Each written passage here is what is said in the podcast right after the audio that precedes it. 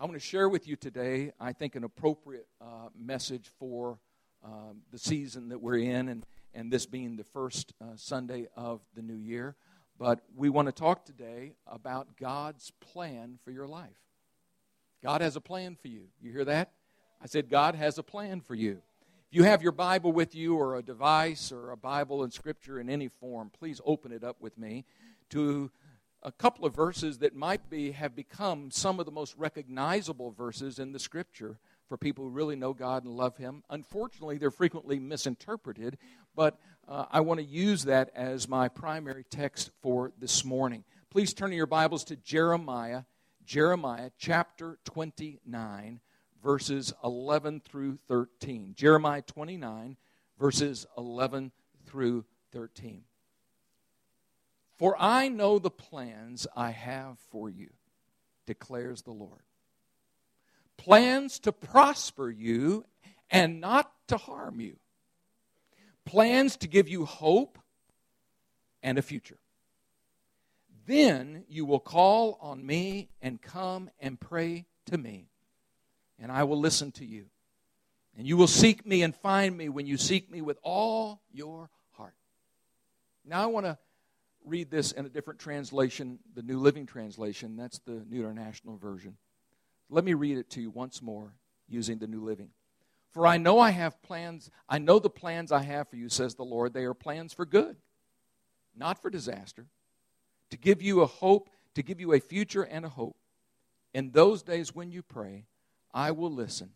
If you look for me wholeheartedly, you will find me. Let me set the backdrop, if I may, just for a moment for the text that we're studying from here in Jeremiah. Because it's frequently quoted by people. A lot of people love that verse, but they have no clue what the backdrop and the background and the context is for it.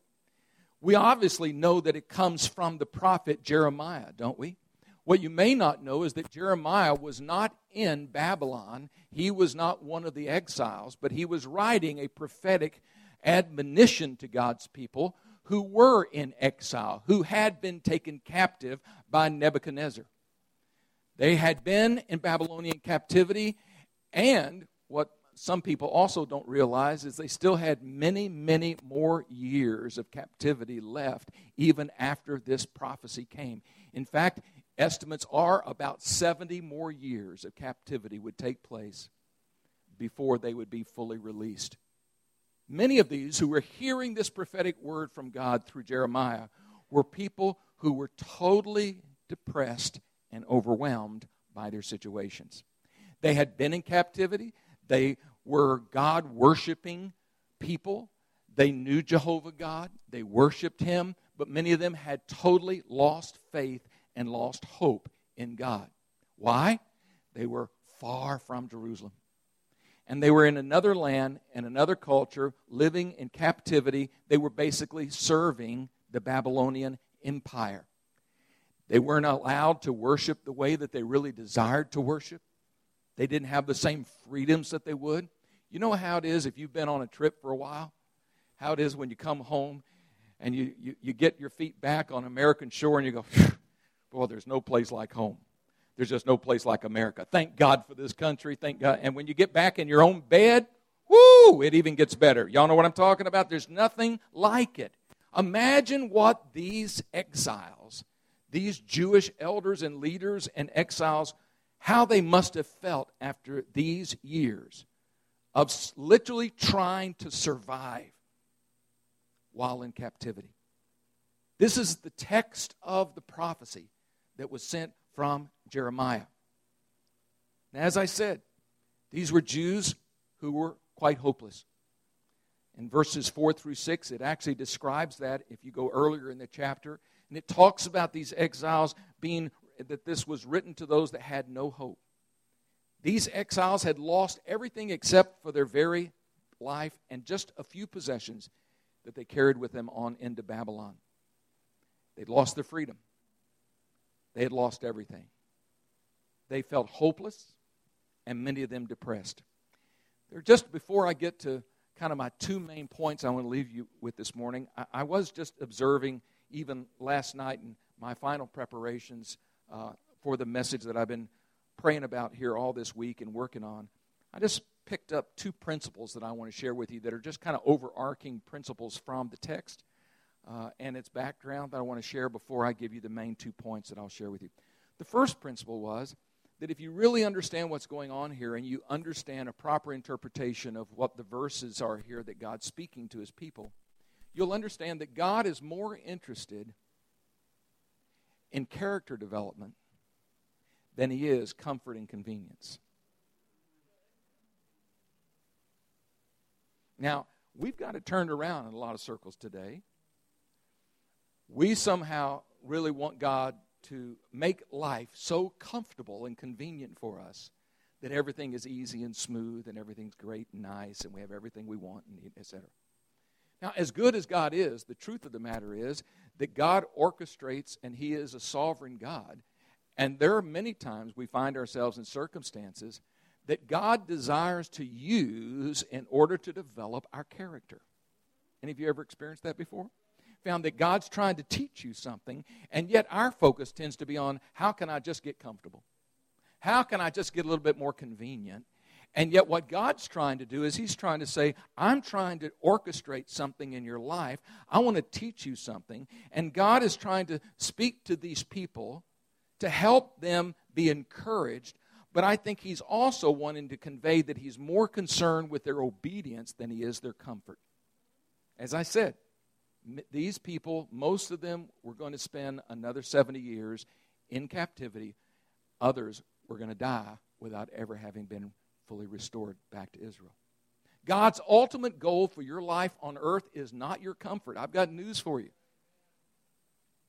He wants your character to be godlike. He's interested in conforming us to his image. Sometimes God will allow us to spend time in a desert or even in a captive situation that is uncomfortable and inconvenient in order to build character and test our obedience. That's not the kind of news that many times you want to hear, but I think that principle is evident in this passage.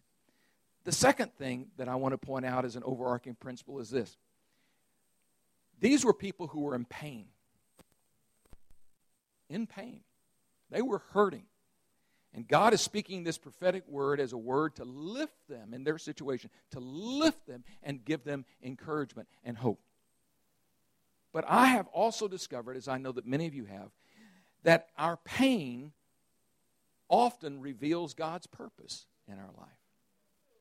Where we hurt the most sometimes is a revelation for how God wants to use us. You see, God never will waste anything. He's always about accomplishing something in our lives. If you've gone through a hurtful situation, some of you have gone through losing a child, some of you have gone through losing a marriage, some of you have gone through uh, losing, having rebellious uh, teenagers and having them wander away from God, and some of you are still praying them back uh, all kinds of experiences. Some of you gone through financial bankruptcy before, and we go through all this stuff, and all weird, many times we go through it and we just say, I just want out. Please, Lord, just give me deliverance. I just need to be restored, and we, we just want to focus on that. But many times, the pain we go through, although I'm not suggesting by any means that God has authored it, He will author the use of it. And our pain, many times, will reveal how God wants to use us. How can someone minister effectively to a widow who's never felt the pain of the loss of a loved one? Who can better help someone through a bankruptcy than somebody who's gone through it and overcome and built their way back to financial stability?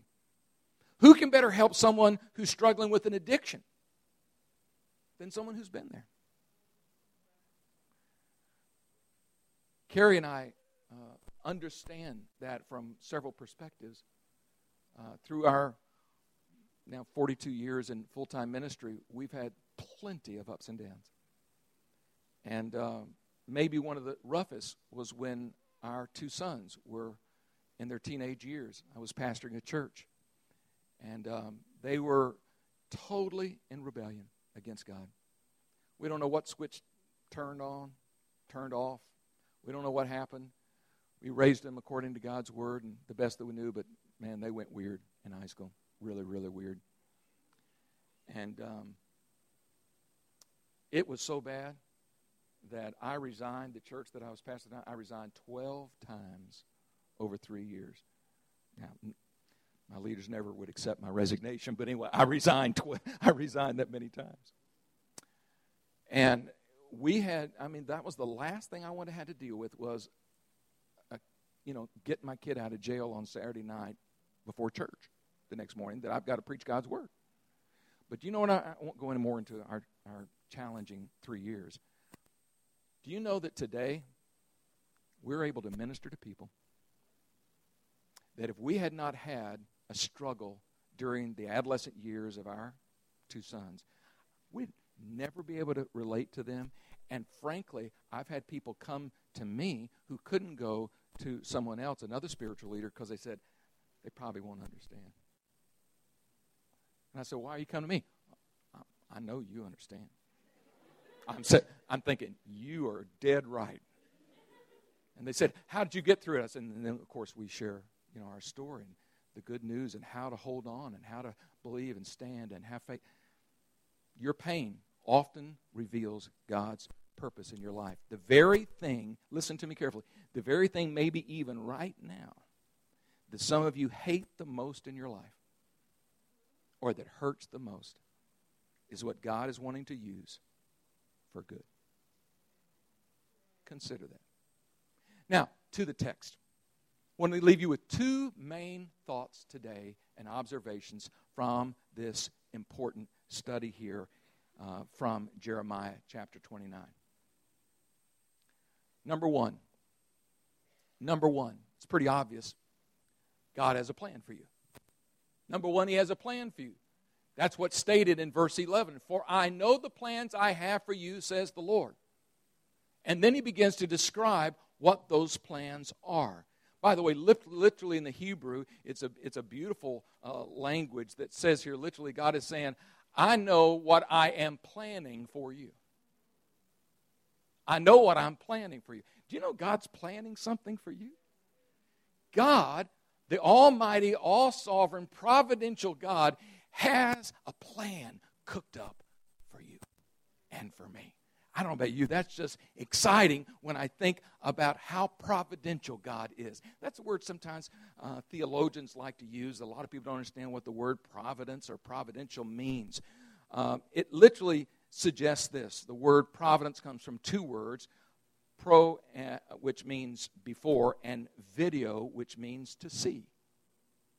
Isn't that interesting?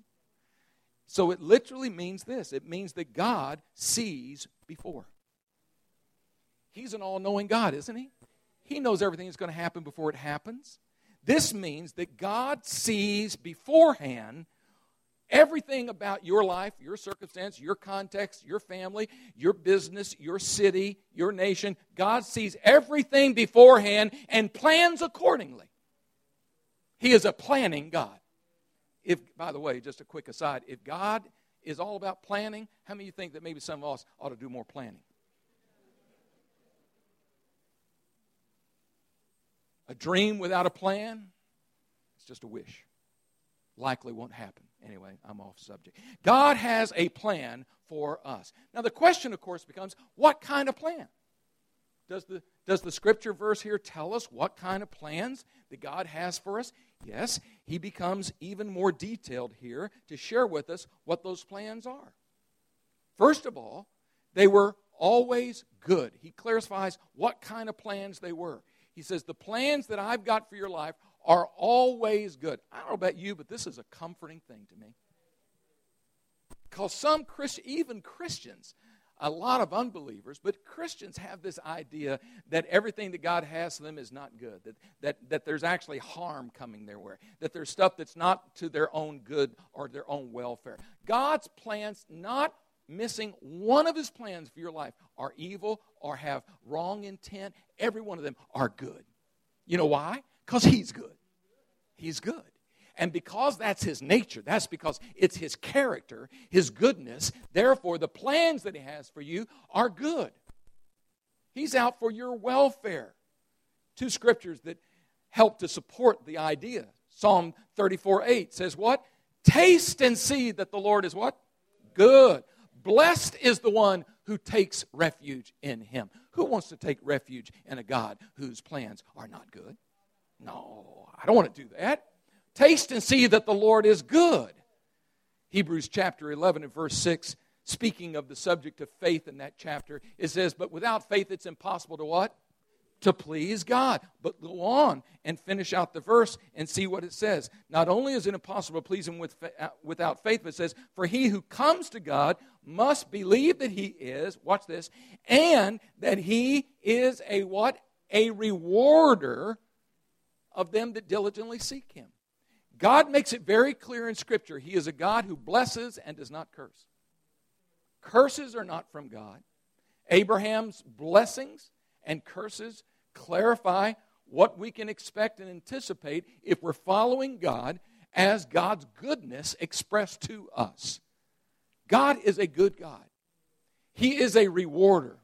Just turn to someone next to you and say, He's a rewarder. Just turn to someone and say, He is a rewarder. How many of you ever gotten a reward? Found something, turned it in, got a reward? Hopefully you didn't keep it, steal it.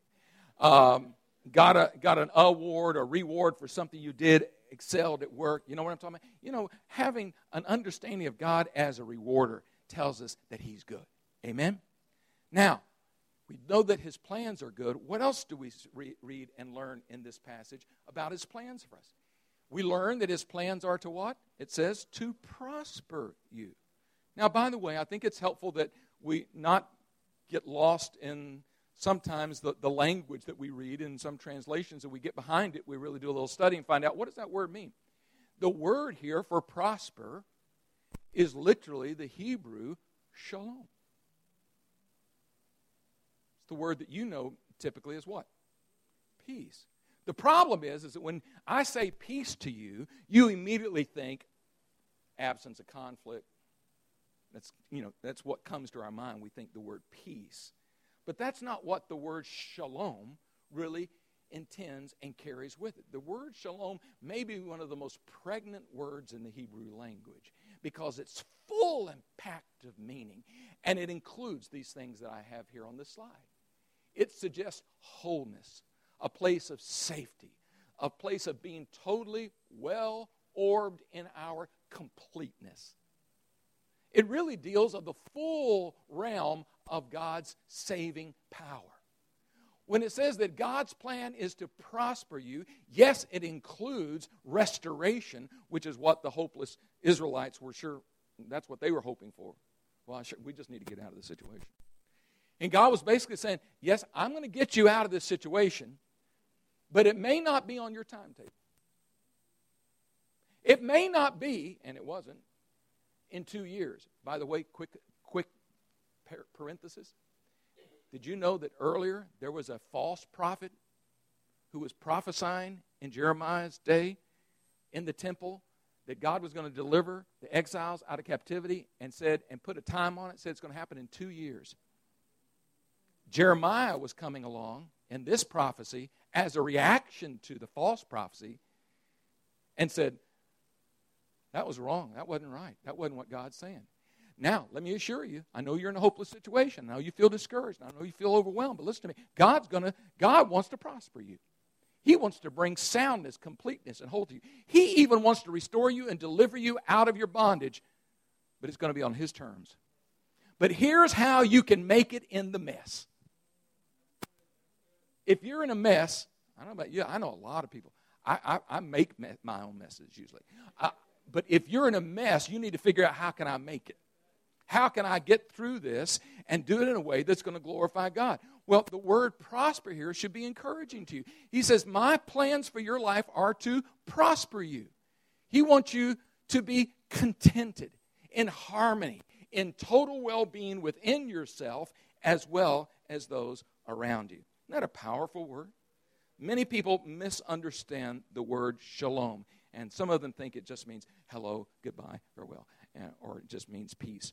But it means far more than that. So the first thing God says is, I want to prosper you. How many of you could stand today to have some of that shalom in your life here? Hey? How many of you feel that you maybe can relate to these exiles? You're in a fix. You're in a mess. You're in situations you can't climb out of in your own power. You say, I'm going to today hold on to God's plan to what? To prosper me. Let's look at the next phrase. Not only does he have plans to prosper you, to bring shalom, but also he says, My plans are what? To give you hope. God is interested in giving us hope. You ever thought how powerful hope is? Sometimes we get so used to these words, we read the scripture and we go through it, and we're doing our once a year Bible, you know, reading the Bible through in the year. And uh, we we read these words, and they just they go in one ear and out the other. Um, there was a television commercial quite a number of years ago that uh, showed a person in a in a cell. Someone had, um, I don't remember what it was promoting, but anyway, it was a man in a cell and showed someone on the streets who had been doing drugs, and it's the, the, the, the verbiage of the ad said this A man can live 40 days without food, four days without water, four minutes without air, but not four seconds without hope. Hope is actually the cry of all humanity. A lot of people don't realize that they're needing hope. Even some of you sitting here today, you need hope. Without hope, it's desperate. That's why the psalmist realized how important it was and spoke to himself in Psalm 42 and verse 11, saying, Why, speaking to himself, why are you so downcast? Why are you so, so depressed, soul? Why are you so disturbed? Put your hope in God. Who's he talking to? Himself. Put your hope in God. Some of you need to wake up tomorrow and say to yourself, Put your hope in God.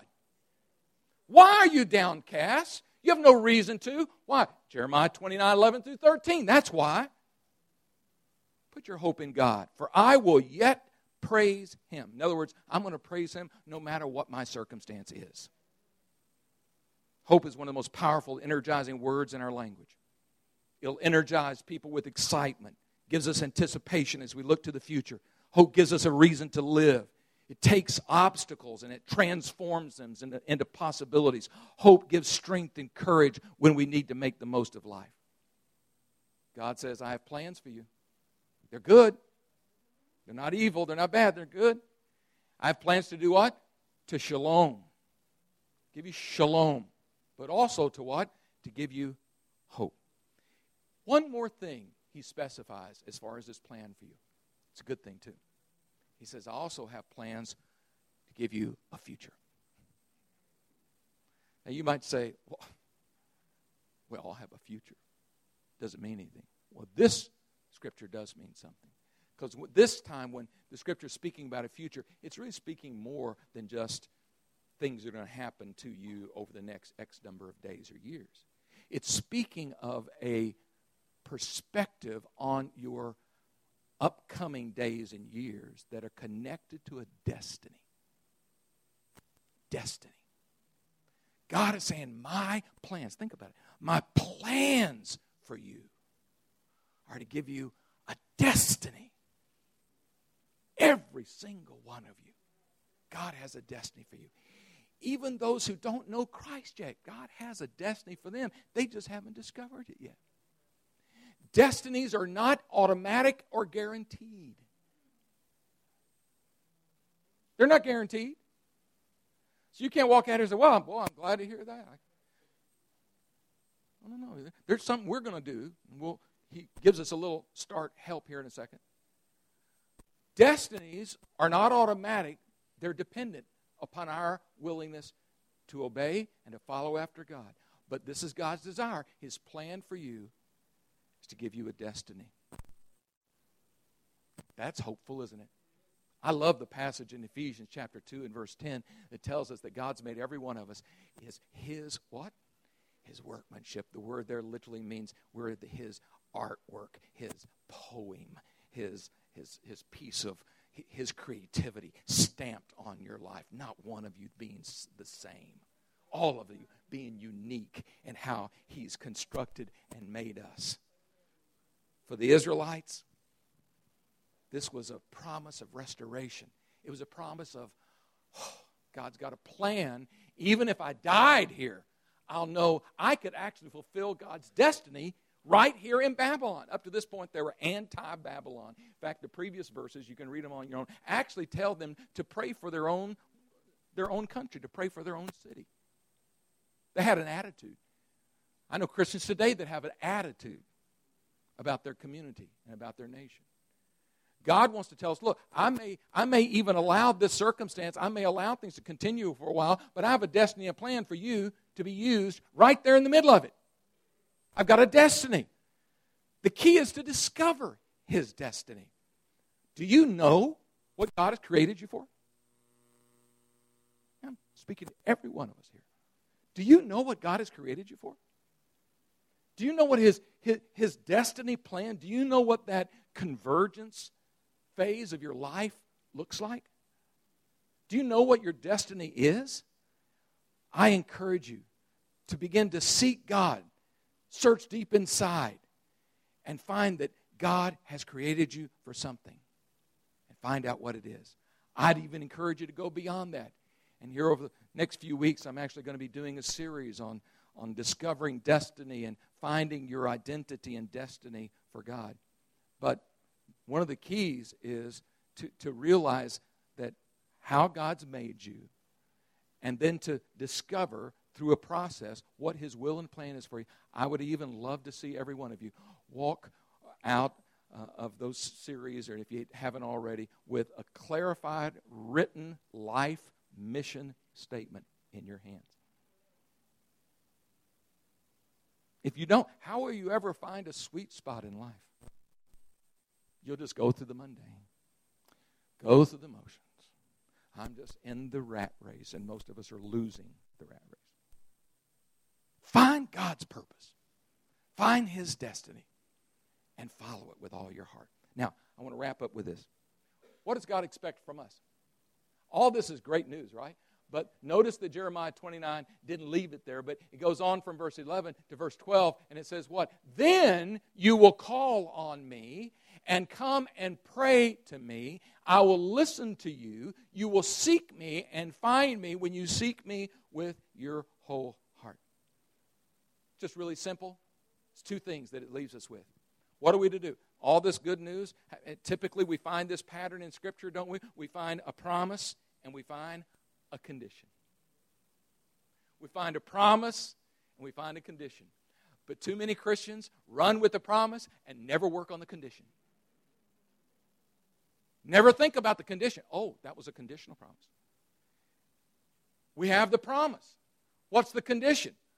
Pray, seek. Pray, seek. And God gives an additional promise with each. He says, if you'll pray, what? I will what? I'll listen. Isn't that good to know? Did you know there are a lot of other people around the world who serve in other religions and who worship weird things and they don't have that promise? They can't claim that promise that they know that their God's going to listen. God's listening to your prayers when we communicate with God, He's listening. So He says, What do you need to do? Pray. He said, And I'm listening, I'm attentive. And then He says, Seek. In other words, go after Him, pursue God. That speaks of an attitude. It doesn't just speak of an action. I'm going to seek God for the next 21 days as we have prayer and fasting. I'm seeking God deep within. I'm, I'm going after Him with all of my heart, all of my intent, wholeheartedly going after God. Just one scripture reminder for the sake of time. Second Chronicles 17 is a well-known passage on prayer. If my people who are called by my name will humble themselves and what? And pray and seek. Do you see it again? And pray and seek my face. Turn from their wicked ways. Then I will hear from heaven and forgive their sin and heal their land. How do we do this? Wholeheartedly, he says. There's a story that was told many years ago um, about a three year old boy who went to the grocery store with his mother. And uh, as a typical kid was, he, before they even got it to the store, before they ever got into the grocery store, he said to his mom, uh, Mom, can I have a chocolate chip cookie? Because he knew that in the store there's going to be chocolate chip cookies. And the mother said to him, Now, son, listen, even before we go in the door, I want you to know right up front don't even ask. You're not getting any chocolate chip cookies, so don't even ask. So she put him in the cart. They, he was sitting in the little child seat in the cart. They were wheeling down the aisles, and everything was going fine until they came to the cookie section. And of course, you can imagine, he immediately began to say, Mom, I want some chocolate chip cookies. And she said, Son, I told you before we even got to the store, you're not having any chocolate chip cookies. No, don't even ask. They continued down the aisles, searching for the other items on their list. And they passed by the end cap of the cookie aisle one more time. And the son didn't miss the opportunity. He said, Mom, can I have some of those chocolate chip cookies? She said, I told you, son, you cannot. No, don't ask me again. Sit down and be quiet. Confession time. Any parents here relate to this? Okay. So they go to the checkout lane. Okay. There's several people in front of them. They're in the checkout lane waiting for their turn to check out. She's putting her groceries on the, uh, on the belt, ready to check out. And the kid stands up in his child seat and says, May I have chocolate chip cookies in Jesus' name? Everyone in the store, at that part of the store, heard the kids cry, and they all the people, everybody started applauding and clapping for the kid, and the mother was so totally embarrassed. In the name of Jesus, may I have some chocolate chip cookies? Well, by the time they left the store, due to the generosity of all the other shoppers, the mother and the boy left with 23 boxes of chocolate chip cookies. Now, listen to me. I'm not suggesting that when you pray and seek God the way you should, you're going to end up with chocolate chip cookies. But I want you to know we'll never discover God's best till we seek Him with all of our hearts. Amen? I want to leave you with this thought today. Do you know that God has plans for you? Do you know that they're good plans? They're plans to prosper you, they're plans to give you hope. Some of you may be here today and say, Man, I need a dose of hope. Some of you here today and say, I, I need to refocus on my destiny and not just get caught up in the mundane. Could we pray today and focus in on those needs? I'm going to ask that you would stand, and I'm just going to ask that our ministry prayer teams would come to the front at this time and be posted here for, for prayer. And I just want to talk to you a second before we pray as you close your eyes. God desires to give you his best. Sometimes we want God's plans on our terms. But truly seeking God means to seek him under his lordship. Matthew 6 says, Seek first the kingdom of God and his righteousness, and then everything else will work itself out. Are you committed to seeking God with all your heart? Some of you have known the Lord for a long time. You could tell us when you made a commitment to Christ and when you were baptized and so on and so on, but you're not wholeheartedly seeking God now. Would you just recommit today to that? Would you make a decision today that not another day of 2015 is going to go on without you being totally sold out, all in to seek God, serve God in your life. Let God have the place in your life that He not only deserves, but He also demands. That's first place. Some of us have fallen out of good prayer habits. Would you make a commitment to start this year off right? beginning January the 10th through the end of January, we're going to be praying and fasting as God would direct each of us individually for 21 days. a time of seriously seeking God. We'll have some times during the week and early mornings that you can even gather here if you would like and pray. But you know, that takes a real commitment, doesn't it, to do something like that? It'll take a greater commitment for you to seek God through all 12 months. Maybe you need to recommit yourself today to just a life If you're here this morning and I'm going to lead you in a general prayer, but if you're here and you want specific prayer, maybe you don't even know Jesus Christ personally. Maybe you don't have a relationship with God through His Son Jesus. You can have that today. And we have uh, prayer ministry couples who are standing here, and they'll receive you as you come, pray with you. These are trained people who know how to pray and stand with you. If you need Jesus to come into your life, maybe you've already known Him, but maybe you're far from Him now. Make a recommitment today so you can get in on God's destiny. If you maybe just have some other particular prayer need, maybe for healing, we believe God heals. Maybe you're being oppressed and you just need some freedom in your life and area. We believe God sets free. Whatever it may be, if you have a need, please feel free to avail yourself of ministry here at the front of our auditorium, and uh, we'll honor that here as, at the end of our service. Can I just pray a general prayer for you? We're going to sing a chorus of one of the songs we sang earlier, and we'll close. If you need prayer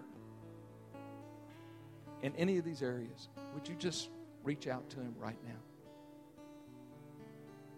Father God, I thank you so much for your love, your care for us. I thank you that your plans are for our welfare.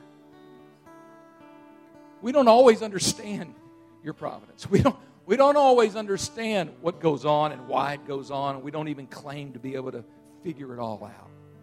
But we know this you are a good God. You're a God of love. And you're a God that has a plan for each of our lives. Lord, we don't want to miss it. Lord, some of us are detouring. We've missed it. We're on side roads, side tracked. Some of us fallen down, hopeless, without hope, in despair, overwhelmed by situations of life. We feel like the waves of life have just crashed on us. Today, Lord, let us discover hope through Jesus Christ. Let us receive that some of that shalom completeness today. God, I pray, I bless those that are here today. And I pray, Father, that the Spirit of the living God would move us and admonish us and motivate us to live for you totally surrendered. Let 2015 be a remarkable year not only for what you do for us, Lord, we know that you're a good God, but Lord, what we do in turn in serving you. So I bless your people today in whatever situation there may be. In Jesus' name, amen.